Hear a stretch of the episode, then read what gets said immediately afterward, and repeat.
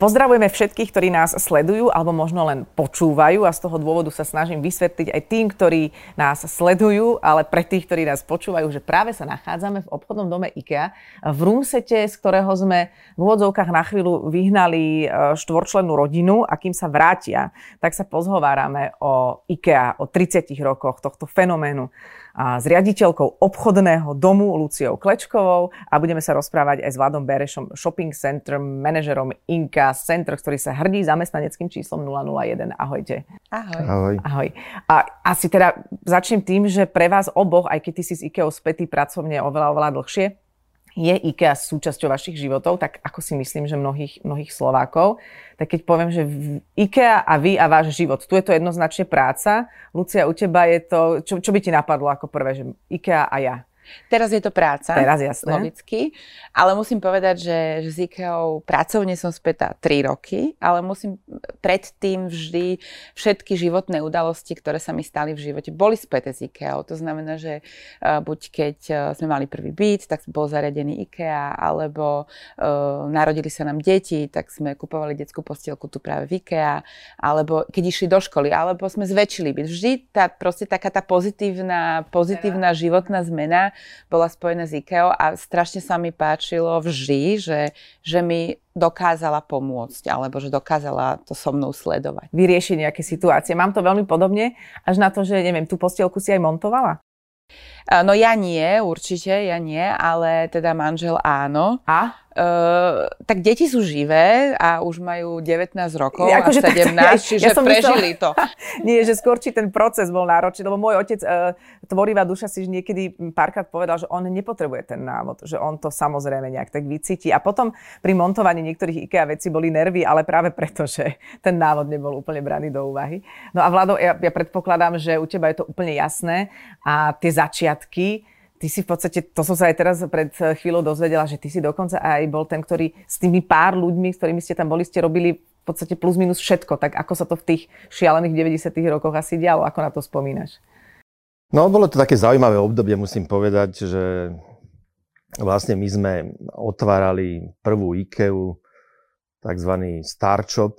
To bolo e, v zásade niečo ako na otestovanie, otestovanie trhu. Bolo také pravidlo, že vlastne tie, tie starshopy by nemali byť otvorené dlhšie, možno ako 3 roky, potom by sa mala otvoriť teda klasická veľká, veľký obchodný dom, veľká, veľká predania e, s plným konceptom. Takže tie začiatky boli naozaj veľmi zaujímavé. Prepač, ten Starshop to je asi aké veľké? To, to si fakt nepamätám. Starshop bol veľký 1600 m štvorcový, čo je strašne, strašne maličké. Aha. Z tohoto pohľadu, ale v porovnaní s dnešnými obchodnými e, domami IKEA. Aj ten sortiment bol, tam bolo znať okolo 1500 tzv. artiklov, čiže výrobkov, čiže bolo to veľmi limitované. A pardon, a ty si vyberal ty? Lebo kto rozhodol o tom, že čo v 92.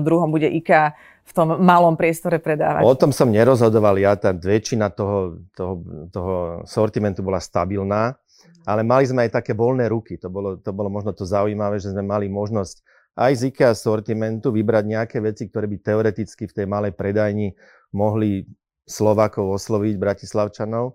A tiež možno aj mali sme možnosť kupovať niečo lokálne. Hej? To znamená, že IKEA si trošku tak aj nejak testovala takých tých lokálnych výrobcov, že či by teoreticky nemohli prerásť na nejakého väčšieho eh, IKEA dodávateľa. Čiže A to sa skúšali stalo? sme. To sa, to sa aj stalo takéto niečo? Naozaj sa stalo tak, eh, možno, že z tých malých eh, my na Slovensku vyrábame nábytky, myslím si, že niektoré z tých vecí, ktoré sme objednávali z tých menších, sa chytili, možno istý čas boli aj v sortimente v IKEA, ale možno nie na nie A, do, a dostali švedský názov?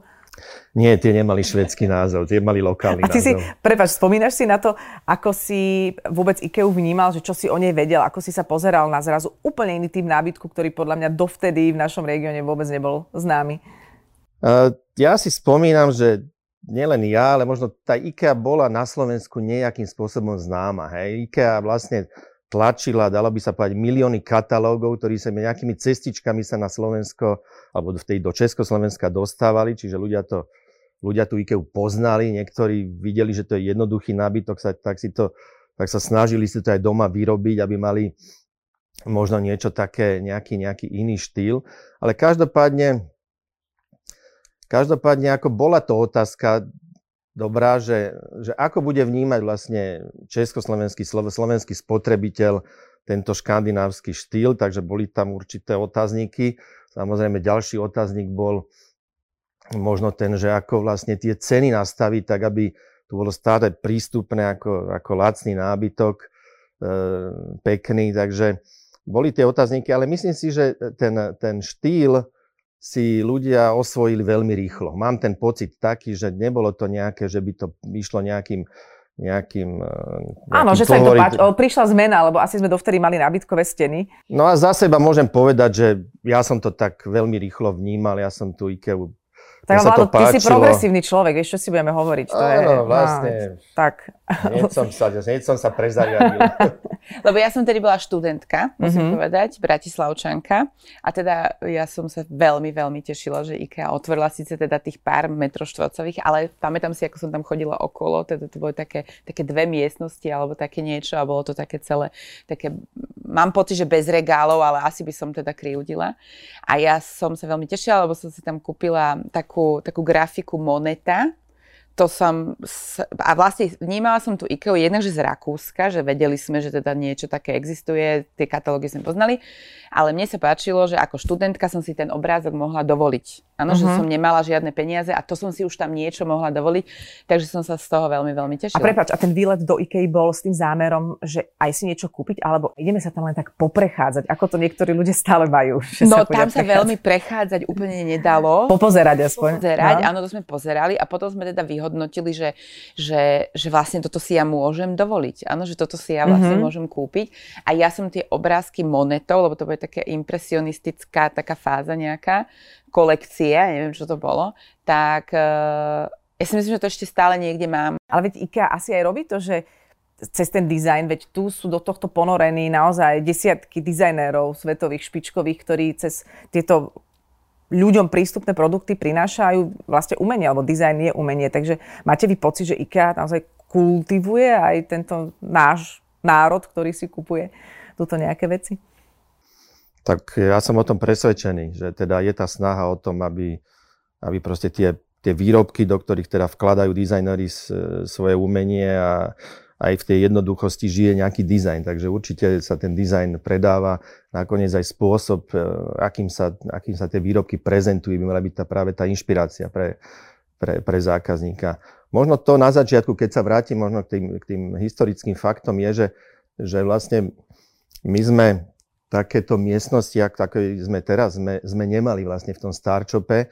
Aj ten, aj ten sortiment bol limitovaný, nemali sme reštauráciu, nemali sme bistro, takže vlastne tá, tá ponuka bola e, čiastočne limitovaná a my sme často dostávali otázky, teda kedy už bude ten, ten sortiment plný, môžeme si objednať niečo, čo je v katalógu IKEA a tak ďalej. Takže uh, myslím si, že aj management firmy vtedy tak rýchlo E, pochopil, že ak chce sa e, v IKEA etablovať, musíme teda ísť do niečoho väčšieho a ukázať viac, ako len ukazujeme v tom Starchope. No Nakoniec to bol aj plán. No vtedy sa to rozbiehalo. Ty, ty si vlastne zažil tú éru, keď všetko sa nabalovalo rýchlo a, a bolo treba veľmi efektívne reagovať na všetky tie požiadavky a zmeny, ktoré sa diali. Ale ešte keď sa vrátim teda k tej otázke, ty si už hovorila o svojom osobnom príbehu, že ten sa stal súčasťou vlastne takého ikeáckého zariadenia, ale keď sa tak rozprávaš aj so svojimi blízkymi, blízkymi, alebo keď sa tak skúsiš pozrieť do širšieho spektra možno svojho okolia, je tá IKEA takým, takým vlajkonosičom nejakého vkusu?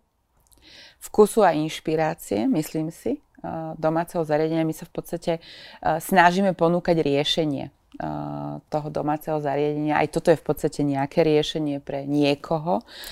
My sa vždy najprv si vymyslíme, alebo teda zameriame sa na niekoho, to znamená, predstavíme si napríklad tú rodinu so štyrmi deťmi, ako oni žijú, s akými problémami sa potýkajú. Prepač, skočím do toho, to máte poradu a poviete si, že koho problémy by sme mohli riešiť v IKEA? Napríklad. Hej? Takto si to predstav. Dobre. Trošku si to môžeme aj takto predstaviť. Áno. A, a potom si povieme, že teda vlastne koho problémy presne ideme riešiť. Potom vlastne zistíme, že aké majú problémy. Áno, že, čo, že, že napríklad majú málo miesta. Áno, Na základe čoho to zistíte?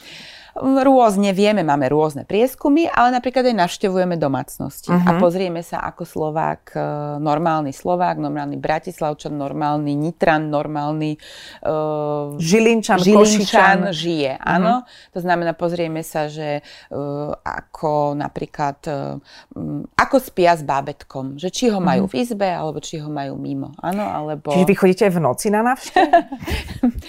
Nie, ale uh, deti spia aj cez deň.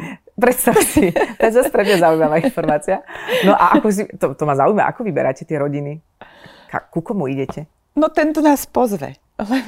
Kto vás Na silu tam nejdeme. Čiže moment, Nie. čiže možnosť sa prihlásiť niekde, príďte sa k nám pozrieť? My sa pýtame niekoho, kto by nás chcel, e, ktorý nám po chcel ukázať napríklad, Aha. napríklad. Lebo aj v podstate naši zamestnanci sú normálni e, IKEA, zam, IKEA uh, užívateľia. To znamená, že aj oni majú nejaké mm-hmm. problémy. To znamená, to je v podstate jedno, kto to je. Kto, spať treba, jesť treba, variť treba, ukladať proste zimné Hoci veci na leto mm-hmm. je mhm. treba, aj pneumatiky treba niekde uložiť. To znamená, že Čiže to všetko. treba riešiť. A bol to nejaký problém nejaké generácie typu ľudí, rodiny, človeka, ktorý ťa prekvapil, že toto niekto rieši, že to by mi ani nenapadlo? Mm, myslím si, že skôr, čo ma prekvapí vždy, je, že vlastne, a to aj teraz, keď tu ako pracujem, že, tá, že, že, že my ponúkame práve to riešenie. Áno, že aha, že takto sa to vlastne dá, že ja neviem, otočiť tú skriňu a vlastne vytvoriť iný priestor, alebo dať nejakú skriňu pod okno a vlastne je to lavička zrazu. No dobre, čiže vy prinášate tie riešenia, ale stále je pre mňa tá predstava, že niekoho idete navštíviť a tam sa pozeráte,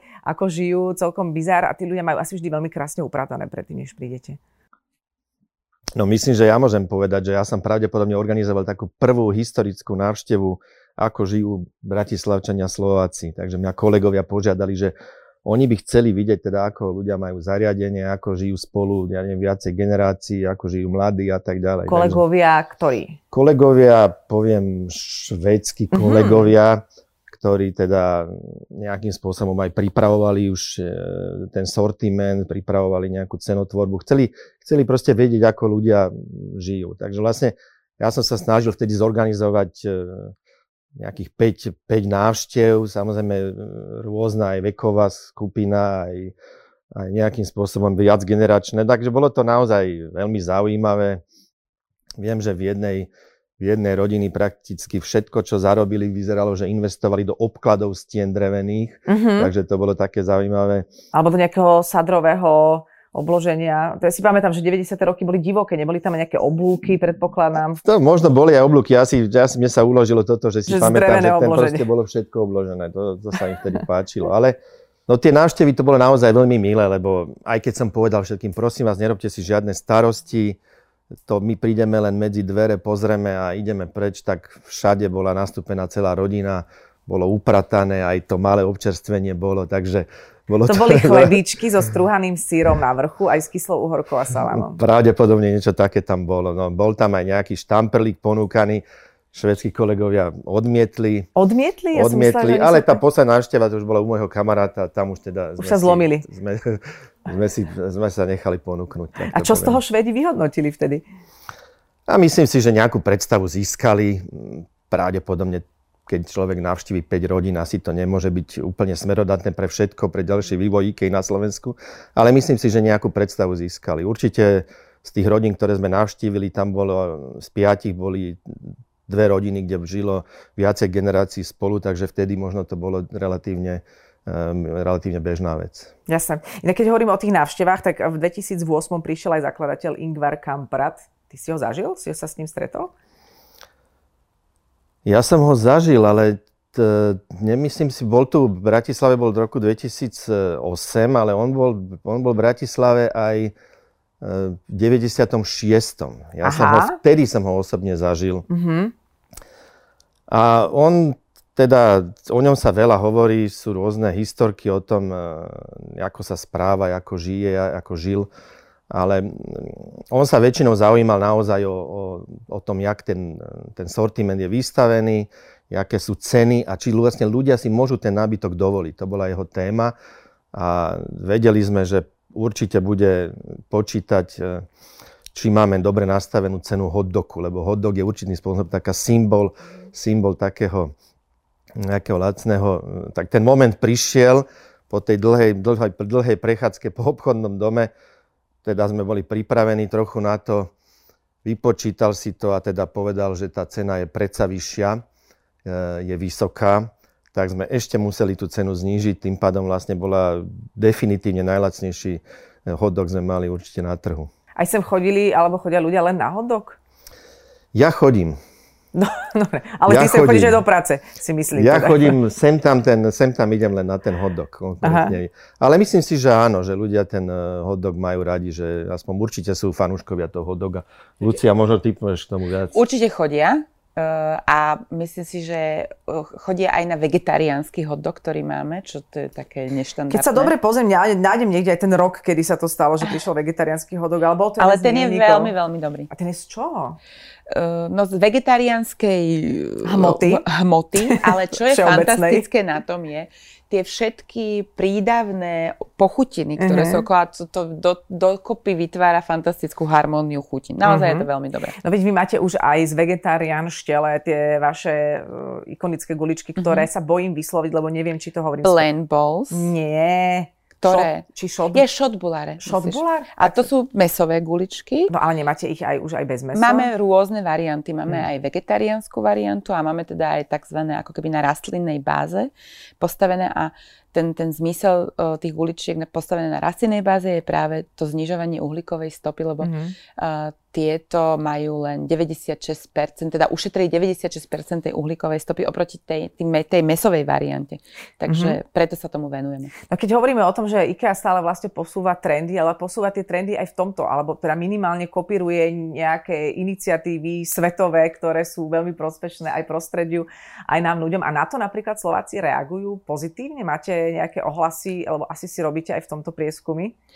Máme. Uh, my si robíme prieskumy. Samozrejme, máme aj interný prieskum, ktorý hovorí, že najviac ľudí zaujíma šetrenie, ich vlastné šetrenie, mm-hmm. ano, to znamená, koľko ušetrí elektrické energie alebo vody alebo tak ale e, keďže celkovo ten, e, ten e, podiel týchto výrobkov, ktoré my ich máme dosť jednoznačne označené na obchodnom dome, ktoré akokoľvek prispievajú udržateľnosti, či už šetrením, ale aj vytváraním lepšieho životného prostredia aktívne, tak stále sa ten, ten pomer predaja týchto výrobkov navyšuje. Uh-huh. Tak si myslím, že, že ľudia sú ochotní um, sa zamyslieť a možno, že aj investovať a v podstate určite aspoň tú energiu investovať mm-hmm. do mhm. udržateľnosti. Že možno aj to je tá zmena od tých 90. rokov, keď, a ja si to pamätám, že sme boli skôr tak orientovaní na to, že ako čo by sme pre seba mohli zrazu v tom slobodnom svete získať a teraz už začíname vnímať aj ten svet okolo nás, ktorý, ktorý tiež potrebuje také ten, nejakú našu súčinnosť. No vy máte toho veľa, čo robíte aj pre životné prostredie a neviem, či to už aj teraz rovno túto tému rozbalíme, lebo máte veľké plány, ako sa napríklad do budúcna zbaviť e, nejakých materiálov, ktoré nie sú úplne prospešné. My sme si dali ako globálne záväzok, že do roku 2030 budeme mať 100% materiály buď udržateľné, alebo teda recyklovateľné, uh-huh. použité v našich výrobkoch. A rôzne iné záväzky sme si takto dali. A myslím si, že krôčik po krôčiku, rok po roku sa k, té, k to naplnení tomuto cieľu e, aj približujeme. A teda samozrejme aj my v obchodnom dome Bratislava e, musíme k tomu prispievať, lebo ináč by ten svet to nesplnil. E, takže napríklad sme zaviedli druhý život nábytku. To znamená, že, že ľudia nám môžu priniesť svoj nábytok už použitý. Ale vlastne, ikeácky. Ikeácky. Áno, a s tým áno. sa čo stane?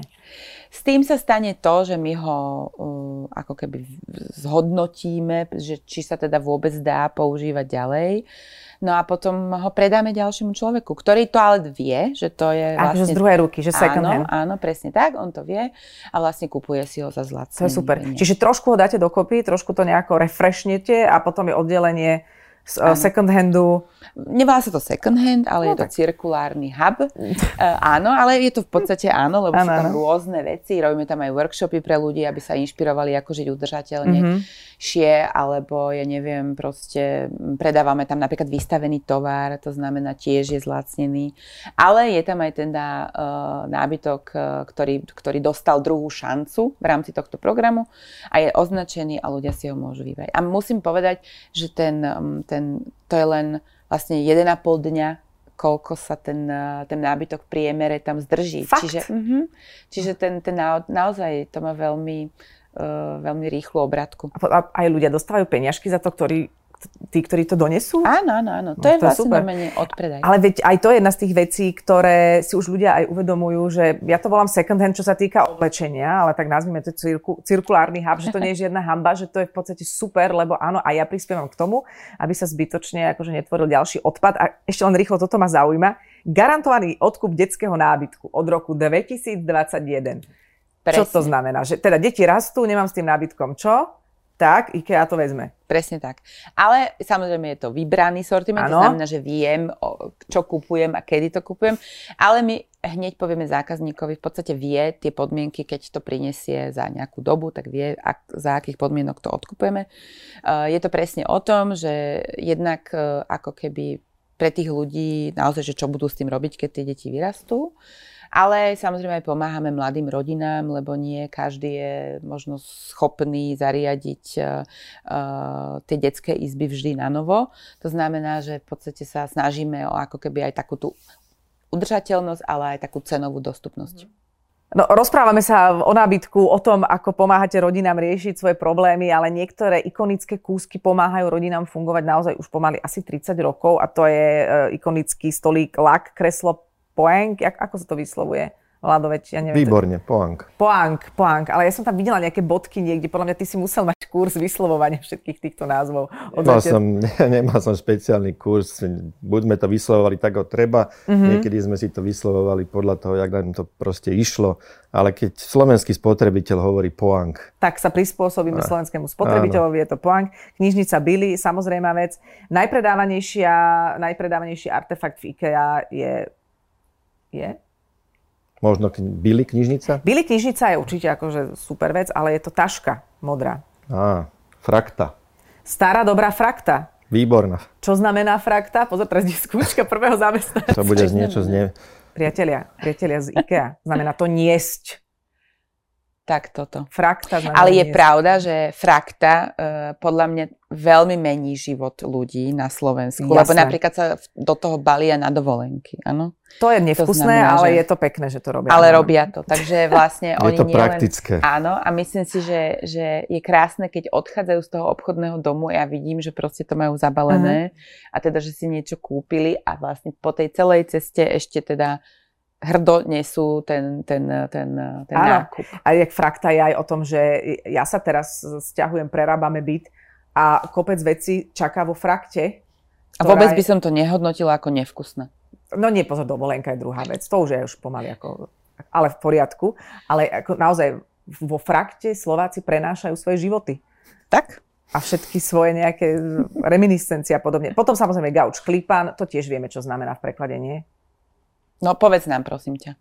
Ešte, že som sem prišla. Znamená to útes, ale neviem, z akého dôvodu sa tak môže volať gauč. No, a čo sa týka teda tých názvov, boli aj obdobia, to sú už také ako prevarené e, témy, ale boli obdobia, keď vzýšli nejaké názvy, ktoré nie úplne slovenský klient vedel zaradiť, alebo si hovoril to, myslíte vážne, že sa naozaj koberec volá hoven? Bo, bo, boli na to skôr pozitívne reakcie, alebo si sa ľudia stiažovali možno aj niekedy? Ja som nepočul o žiadnych stiažnostiach, teda mm-hmm. je to taký hnedý koberec, no tak sem Ešte tam aj ľudia... hnedý bol. Je taký podľa mňa dohnedá. Áno, áno, áno. Tak vlastne preto to je možno zaujímavé a ja myslím, že tak skôr sa pousmiali nad tým. Ako... Mm-hmm. Áno, aj elektrická zasúka kopla, áno, to sú proste uh, veľmi, myslím si, že vďačné, vďačné témy, uh, nielen medzi ľuďmi, ale teda aj na sociálnych sieťach, takže to, to proste um, sme teda veľmi radi používaní a my sa z toho v podstate tešíme. No väčšina z tých názvov je vlastne podľa nejakých obcí uh-huh. vo Švedsku a ja som mal uh, tú čest uh, navštíviť uh, mestečko Haparanda. Oh, krásny Podľa ktorej sa volá jedna známa sedacia, sedačka v uh-huh. ktorú som mal obľúbenú, takže to bolo také fajn, že navštíviť tie mesta vidieť na, na, proste na, na diálnici názvy našich výrobkov. To bolo také fajn. To je vlastne zvláštne, že by mohla byť taká IKEA turistika, kde by ľudia navštevovali miesta, obce, jazera dokonca, pokiaľ viem, ktoré o, nejako súznejú s tým, ako sa volajú tieto výrobky. Ale to by bolo 9500 asi rôznych miest. Presne tak, 10 tisíc, ale sa mi páči, lebo jedna z našich hodnot je podnikavosť uh-huh. a vidím, že, že žiješ našimi hodnotami. Žijem absolútne. Krásne si to tam dostala ako správna riaditeľka obchodného domu. Tak áno, tá podnikavosť. A dá sa vôbec tá podnikavosť, tak to sa opýtam napriamo, vo firme, ktorá spadá pod svetovú značku, dá sa tá podnikavosť nejako rozvíjať? Je mi že v 90. rokoch, keď všetko bolo šialené, tak to bolo o veľkej podnikavosti. Potom si povieme, ako je to teraz. Ale ja myslím, že určite sa dá. E, áno, to musím povedať, že to bolo jedna z tých prvých vecí, čo som vnímal v tejto firme, keď som nastúpil. Jednak e, aj ten inzerát, ktorým oslovovali tých nových zamestnancov, bol taký veľmi priateľský, bol úplne iný ako to, čo som mm-hmm. dovtedy poznal ja si spomínam, bolo tam niečo ahoj, ako prídi medzi nás alebo niečo podobné a hlavne bolo zaujímavé, že, že nemusíš v zásade nič vedieť, my ťa všetko naučíme. Aha. Čiže vza, ne, nebol tam ten nejaký, nejaký, nejaké bazírovanie na, na, na vzdelaní alebo na skúsenostiach, E, IKEA si chcela tých svojich ľudí pripraviť e, vlastne od nuly, od začiatku. A to Takže... je tiež prejav istej podnikavosti, že si vytvorí ten produkt toho zamestnanca a... podľa svojich predstav. Určitým spôsobom, ale na, jednej, na druhej strane teda je pravda, že my sme aj dostali, nás zaškolili a dali nám proste to, čo sme potrebovali k našej práci, ale dali nám aj tú voľnosť. Hej? To znamená, na začiatku sme robili aj kopu chýb hej? a v zásade na tom sme sa učili. Čiže koľko razy to bolo aj celkom vtipné, čo sa nám podarilo, ale, ale, no ale firma nám... Sem tam sa nám stalo, že sme objednali napríklad e, skrinky, e, alebo teda dvierka na skrinky v takom množstve, že to by sme snad dodnes predávali, hej. Alebo... Že iba dvierka na skrinky. Iba dvierka sme objednali nejakým, nejakým spôsobom. Alebo E, v zásade aj v tom možno nebolo to také profesionálne, že sme mali sme tam síce už v tom, tom tých prvých obchodoch nejakú počítačovú sieť, ale to IT zabezpečenie nebolo perfektné. Tak sa nám stalo, že sme mali hodinu zatvorené, lebo vlastne pani upratovačka len chcela zapojiť vysávač, nám odpojila vlastne celé, celé zariadenie. Hej. No ale nebola toho žiadna dráma. Kolega z Prahy prišiel, zastrčil naspäť a mohli sme hneď otvoriť. z Prahy kvôli tomu, Áno, prišiel toto... z Prahy na otočku a vôbec sa na nás nehneval. Jednoducho také chyby sa sem tam vtedy stávali. Ale to teraz som to nadľahčil. Ale, tak áno, tak keď ale, povedali, že nemusíte nič vedieť, príďte k nám, no tak, tak toto potom Ale bolo, bolo, to, bolo to fakt e, počas celej tej nehovorím, že tie chyby sa mohli robiť stále, ale Áno. jednoducho človek dostal priestor, aby mal nejakú iniciatívu, podnikavosť, mm-hmm. to znamená, že, že mohol sa nejakým spôsobom prejaviť. Eh, tak ja sa teraz vrátim zase opäť k názvom, ale aj v súvislosti s tým, koho nápad bol projekt Aterstella? Neviem úplne presne, koho to bol nápad. Ale súvisí s vašimi hodnotami. Áno, súvisí s našimi hodnotami a je to tiež ináč, eh, je to určite silný prejav podnikavosti, pretože mm-hmm. tiež to nie je opakované vlastne v celom regióne. Je to veľmi, uh, myslím si, že jednak milá, ale myslím si, že pre obidve strany prospešná spolupráca s, s Dom svítania. Je to chránená dielňa uh, pri Malackách. Uh, Kde, Prosím, v Jakubove, mm-hmm. áno kde, kde vlastne uh, z našich uh, zbytkov látok uh, ľudia v tej chránenej dielni vyrábajú výrobky, ktoré naozaj majú aj IKEA EAN kód, čiže nebolo to jednoduché úplne uh-huh. uh, prejsť cez ten celý systém a označiť tie výrobky a teda predávať ich. Pardon, a, a v IKEA teda v centrále, tam si predstavujem, že to je niekde hore na kopci a už iba v takej hamle, tam sedí ten kľúčový švéd, tak tam hneď povedali, že to je super, to robte, a robia to aj v iných krajinách? Um, pokiaľ viem, nerobia to v iných Aha. krajinách uh, a uh, pevne verím, že povedal super. Neviem, či hneď, ale povedal, že super. Ale že nie je to úplne bežná vec všade. Nie je to vôbec bežná vec, uh-huh. ale teda uh, musím povedať, že, že nás veľmi teší, že tá pomoc tomu tej chránenej dielne je kontinuálna, že nie je taká jednorázová a vlastne vytvárame priestor, aby naozaj mali opodstatnenie a mali teda ten, to, to, to, tú dlhodobú Ja som si pozerala k tomu video, vyzerá to veľmi pekne, sú to ľudia, ktorí majú nejaké svoje špecifika, nejaké handicapy, ale krásne šijú a teda majú aj vďaka vám pevnú prácu, alebo aspoň teda pevné zákazky, to je perfektné. Neviem, či chcete vedieť, čo znamená Aterstella po švedsky. Prosím. Ešte, že som prišla inak. To je, ja mám pocit, že tu, tu ľudia blúdia, blúdia v hamle mm, neinformovanosti. Obnoviť. A to okay. je vlastne super. Mm-hmm. A to je v podstate tiež niečo, čím sa vyriadite a kam to celé smeruje. Lebo viem si predstaviť, Latko, že ty keď si kúpiš vianočný stromček, ty už v ňom vidíš tú knižnicu Billy. Tak. Ja myslím, že to je známe, áno, že, mm. že, že stromčeky vykupujeme po použití. Takže uh, toto je, myslím si, že už taká tradičná vec v IKEA a áno, naozaj tieto stromčeky sa spracovajú potom na ďalšie využitie. Neviem teda v jakých výrobkoch presne, to vie asi Lucia, ale viem, že má to svoj význam, čiže to není len také symbolické vracanie stromčekov. Ale kupuješ si stromček tu? Ja si kupujem stromček tu, áno. Dobre, len pre istotu som teda... Kupujem si to. to. Nechcem tu nikoho stresovať, ale je to tak, aj Lucia kupuje stromček. Aj Lucia kupuje stromček. A teraz, jak si to takto povedala, tak musím povedať, že jak, a vlastne je to v slede tých, tých uh, uh, pionierských aktivít, ktoré my sme tu dosiahli v Bratislave, tak to je ďalšia taká pionierščina. Áno, a toto je dokonca celosvetová pionierščina. Uh, že vlastne uh, spolupracujeme s IK Industry a oni vyrábajú knižnicu Billy z toho a uh, máme s tým ešte možno, že aj také ďalšie veľké plány, ale to by som nerada prezrádzala. Jasné, dobre, dobre. Ale každopádne teraz sme vyrobili, sto- tejto sezóny sme vyrobili 61 knižníc, ktoré, byli knižníc, ktoré teda dávame ďalej. Takže, a, a pardon, a ľudia vidia, že toto je byli knižnica z Vianočného stromčeka? Áno, máme ju označenú. Ne, pevne verím, že si to všimnú, Aha. ale myslím si, že pre nás je strašne dôležitý ten náš vnútorný pocit, že to tak je. Uh, a teda, že, že vieme, že sa nám to podarilo a že sme inšpirovali ďalších kolegov, lebo vlastne to bolo vere, zverejnené na globálnej sieti mm-hmm. celosvetovej, takže že aj tí ostatní možno, že boli takí nakopnutí do niečoho Super, nového. že sa navzájom inšpirujete, posúvate mm-hmm. A aj, z, aj ihličie sa tam používa, alebo to sa oholí ten stromček? To sa myslím oholí a ešte Dobre. aj vysuší a aj teda musím povedať, že aj kolegovia na, v IKEA Industry museli prejsť teda dlhú cestu na to, aby ten náš výmysel mohli spracovať. Vôbec zrealizovať. Čiže, čiže ono nebolo jednoduché, ale tak tak sa teším, že sa to podarilo. Jasné. Keď sa bavíme ešte aj o tých názvoch Billy sem, Frakta tam, ja si myslím, Vládko, že po tebe už by malo byť niečo nazvané v IKEA, nie? No, ja potom asi netúžim. Nemôžem povedať, že by som potom túžil, ale uh, je fakt teda, že v tejto firme pracujem 30 rokov. Takže koľkokrát sa aj zamýšľam, ako je možné pracovať v jednej, v jednej firme tak Koľkokrát dlho. sa zamýšľaš?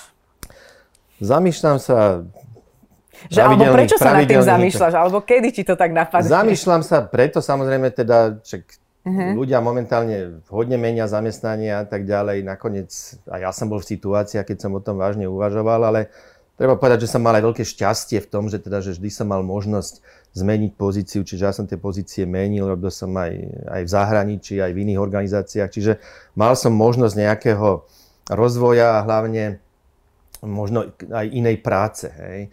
A to bolo to. A musím povedať, že keď možno trochu máme výročie 30 e, rokov, ja mám výročie 30 rokov v tejto firme, tak e, keď som sa tak zamyslel, tak musím povedať, že určite minimálne 80% tohoto času ja som sa tešil do práce. To znamená, mm-hmm. že tá práca ma e, bavila. To je niečo, čo asi, to je fajn asi. To, človek si to tak uvedomí, že, že, že to, to je úplne bežné. Tak, že to nie je úplne bežné. Tých no. 20% nemusíme rozoberať, prečo to bolo, ale 80 je dosť. Je to dosť, no. Ale potom si sa zase tešil domov, lebo si mal pekne zariadený byt, nie? Ale teda ty máš 1965, mm-hmm. čo mm-hmm. ale nekorešponduje s aktuálnym počtom zamestnancov, lebo veď nejaká fluktuácia tam asi nastala, prirodzená, ale teraz máte 680 Presne tak. zamestnancov. S koľkými podľa vás sa vy poznáte osobne? Do akej miery sa to dá? Teda mali by ste poznať nejako všetkých, to je jasné, ale... Áno. Uh, no, no uh Snažím sa poznať so všetkými, ale musím povedať, že naozaj sme teda ako keby, ja, ja keď si robím žarty, tak hovorím, že sme taký malý Vatikán, že sme vlastne také mesto v meste, lebo 600 ľudí, 600 dačo proste ľudí je je veľká vec. A samozrejme si tu žijeme vlastným životom a niekedy ani nezistíme, že aké počasie vonku, alebo že či čo sa deje vonku, lebo si tu proste všetko vieme uh, zabezpečiť. Áno. Proste. No, dokonca niekto tu aj teda spáva, ako sme zistili. Ale nie, ale to si robím srandu, ale skôr, že, že naozaj uh, potrebujeme si tu vytvoriť aj dobrú náladu a proste zabezpečiť také tie bežné veci, ale samozrejme aj to, to nadstavbové, aby, ten, aby sme mali čo najviac takých príkladov, že tu zostanú 30 rokov s nami. No. A sú takto spokojní ako vládo. No, ešte je zaujímavé na vás, že vám sa inak podarilo zvýšiť aj, aj mzdy za minulý mm-hmm. rok, čo je super, o viac než 6%. Máte tu vyrovnaný pomer mužov a žien.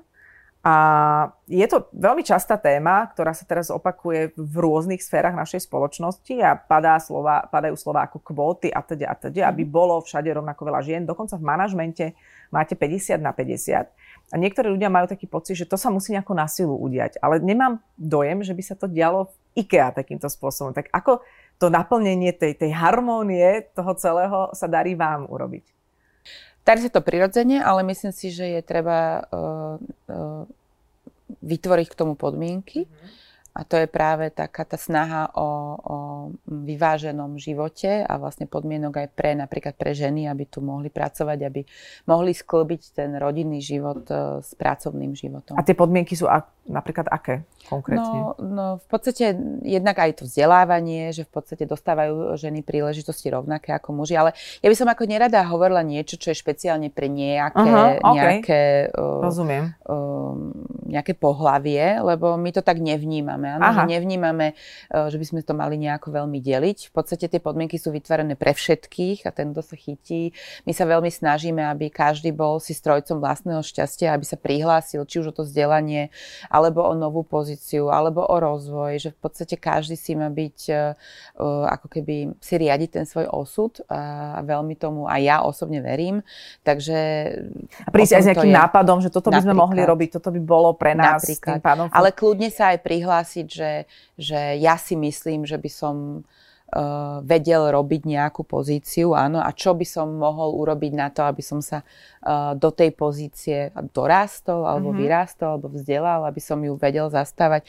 Takže, takže myslím si, že to tak, tak prirodzene vyplýva uh, vlastne z toho. Ale je pravda, že, že uh, my máme v obchodnom dome vo všeobecnosti viac žien ako mužov. Áno? Mm. Takže vlastne ono to tak uh, trošičku je možno, že... A ale bolo to, je, bolo to vždy si, že... tak, Vládko, že viac žien ako mužov? A ako si to zvládal? E, pravdepodobne to bolo vždy, že bolo tam o niečo viacej, väč, vyššie percento e, žien na rôznych pozíciách. Možno, možno v, to, čo v tom čase, ktorý spomíname v tých začiatkoch, možno to nebola úplne téma číslo jedna, ale e, to vytváranie podmienok pre prácu aj pre matky, ja myslím, že bola snaha vytvoriť takú, aby proste e, mohli u nás pracovať e, aj tými podmienkami v rámci obchodného domu, ktoré boli vytvárané. Takže ja verím, že v tomto smere sme boli nejakým spôsobom lídrom, eh, že sme dokázali eh, tie podmienky pripraviť pre všetkých.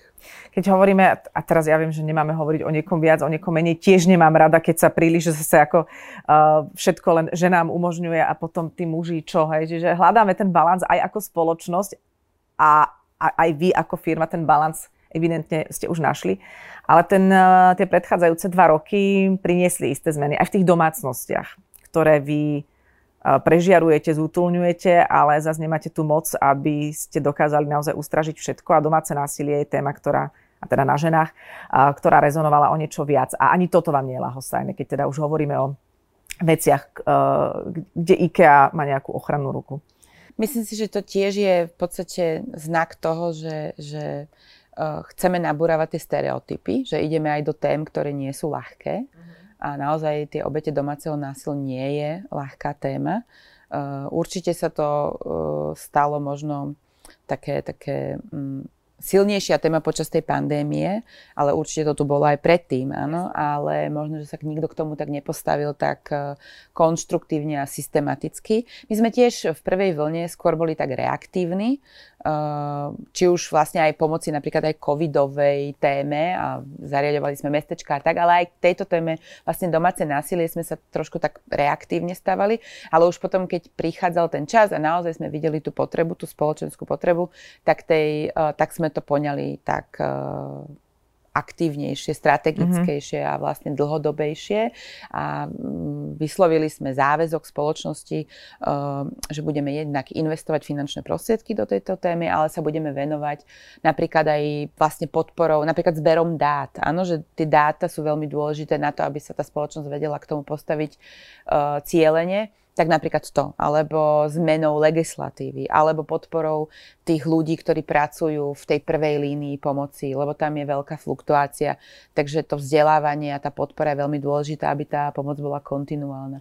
Takže, Takže je super, že vy sa zaujímate o tie domácnosti nielen z toho hľadiska, aký stolík tam bude, ale aj ako sa tam bude ľuďom ďalej žiť. A je perfektné, že napríklad podporujete aj LGBTI komunity a idete do tém, ktoré vôbec naozaj nemusia byť na Slovensku tak. populárne. Takže za to teda vďaka. Ja sa o, k vám vyjadrujem teraz v mene ľudstva slovenského národa, ktorý dnes reprezentujem a poďme úplne na záver, ako budete teda oslavovať, lebo toto je taký opatrný, opatrné posedenie k tejto téme, ale ako budete oslavovať so vašimi zamestnancami, to je jedna veľká rodina, s nami, so zákazníkmi, budú nové stoly, na ktorých sa dá lepšie tancovať. E, čo máte vymyslené?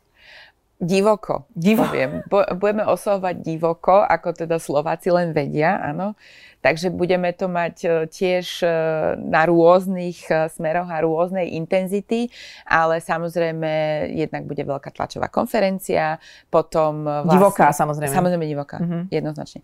Potom budeme mať na obchodnom dome 25. júna vlastne celý, celý obchodný dom bude vyzdobený v, v tomto duchu, budeme tu mať rôzne workshopy, budeme sa prihovárať, trochu iné budú špeciálne akcie aj pre zákazníkov, ale samozrejme nezabudáme aj na našich ľudí, na našich zamestnancov, takže aj, aj s nimi to chceme oslaviť divoko. Takže že budú tiež proste rôzne akcie, eh, či už, či už v kantíne, alebo možno, že aj trošku mimo. A pevne verím, že to bude fajn. Necháme sa prekvapiť, ale ja by som navrhovala, že niekde by mal z torty vyskočiť Vlado. Divoko. Vlado? Neviem, zatiaľ to nesľubujem, ale každopádne sa na tie oslavy teším. Ja myslím, že bolo také obdobie, keď sme toho veľa neoslavovali, takže možno, že teraz máme už je aj čas a už je aj príležitosť, takže myslím si, že to bude dobré a na to sa tešíme všetci. No, ja sa veľmi teším. A ja sa teším. Ďakujem, že ste sa porozprávali a že verím, že aj zamestnanci, ktorí nás počúvali, zachytili niečo nové, lebo tak oni mnohí kadečo vedia a klienti alebo, za, alebo teda zákazníci, ktorí možno toľko nevedeli, uh, si teraz o IKEA urobili možno ešte taký sympatickejší obraz, ako som ho napríklad ja osobne mala doteraz, pretože IKEA naozaj zasiahla život nás všetkých, takže vlastne všetci oslavujeme jedno spoločné 30. výročie. Ja som si priniesla pri tej príležitosti tieto modré dosky, ktoré majú podľa mňa toľko isto rokov ako IKEA, aké sú aké ožúžlané, takže všetko už s tým ladí a Všetko, všetko dobré vám želáme. Ďakujem, Lucia, ďakujem, Vlado. Nech sa vám darí aj naďalej. Ďakujeme veľmi pekne. Ďakujeme.